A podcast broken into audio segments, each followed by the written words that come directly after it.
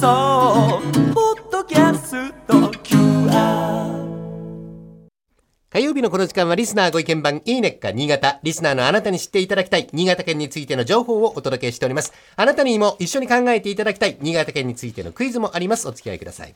今日のテーマは新潟の桜の名所ですね。今年は花魁道中で有名な桜の名所をご紹介します。まあ、花魁というと、大竹さん、倉玉さん、どんなイメージを？思い浮かべますでしょうか？まあきらびやかでねそうですね。あのすごく高いぽっくりっていうんでしたっけ？です。ね履いてこう、ね。ゆっくり歩く、はい京都の街をね、はい。みたいな感じだね、はい。違った？あの、きらびやかな衣装を身にまとって、たくさんの付き人を従えて、ゴージャスな雰囲気を思い浮かべる方も多いと思うんですが、この雅な世界を花見をしながら見ることが新潟でできると。新潟県燕市で毎年春に行われている分水花魁道中。桜名所百選の地にも選ばれている大河津分水の桜並木を信濃太夫、桜太夫、分水太夫という名前の3人の花魁役の人が、しゃなりしゃなりと練り歩くんですね。行列を率いる花魁役は一般募集で選ばれた3人の女性が務めます。まあ、例年多くの応募が県内外からありまして、大変な人気となっております。憧れの花魁の衣装に身を包んで、艶やかなメイクを施して、大勢の方々が見守る中、桜並木を闊歩する、もう最高の気分でしょうね。おいらの役の女性たちは本番当日までに素足に高さなんと15センチもある三枚刃の高下駄を履きます。で、日本舞踊の先生の指導のもと、歩き方の練習もするんですね。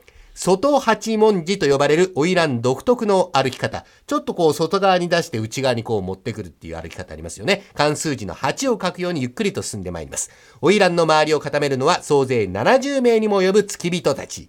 付き人役も一般から選ばれた小学生から大人までの皆さんが務めます。花魁と一緒に絢爛豪華な衣装で春爛漫の行列を繰り広げるというわけです。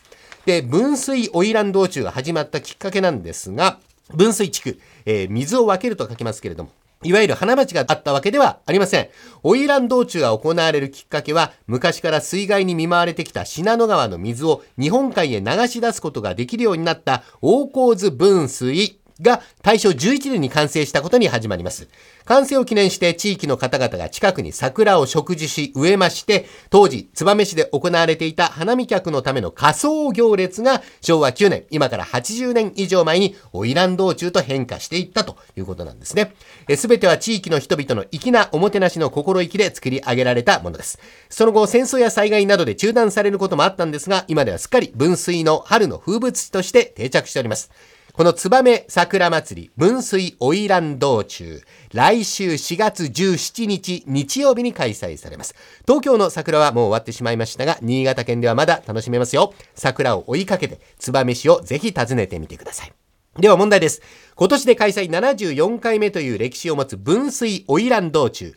74回目にして初めてのことが実現します。これが4月17日日曜日ですよ。それはどんなことなのか、えー一応ヒントを出しますと、この分水花魁道中の出演者に関係があること。花魁役に選ばれる3人の女性のうち、お一人の方が今までになかったような方が初めて選ばれた。さて、どんな方なんでしょうか倉玉さん。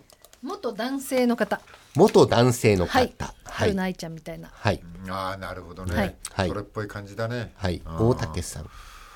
あー俺はじゃああの外国人？外国人の女性。外国人の女性はい。それもあるなかもしれないね、えー倉玉さんが元男性の方、大竹さんが外国人の方、えーお二方の答えの中に実は正解があります。正解は、大竹さん。初めて外国人の方が花魁役に選ばれております。へえーっと、在日ノルウェー人のハンセン・アネッテさん、桜大を務めます。えー外国人の方が花魁役に選ばれたのは初めてのこと、日本の文化に興味があるというアネッテさん。どんな花魁を演じるか、ひときわ注目を集めそうですね。一応写真があるんですけども。はい、なるほど綺麗な方ですね。はい昔イーデス・ハンソさんがね洋服和服着てたりしたよねなんか知らないけどねはい、えー4月17日日曜日の分水花魁道中に登場します。桜も見頃ですよ。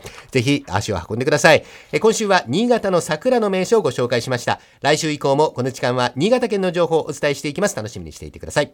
このいいねっか新潟のコーナーは文化放送のホームページにてポッドキャスト配信されています。ぜひお聞きいただいて新潟県について詳しくなってください。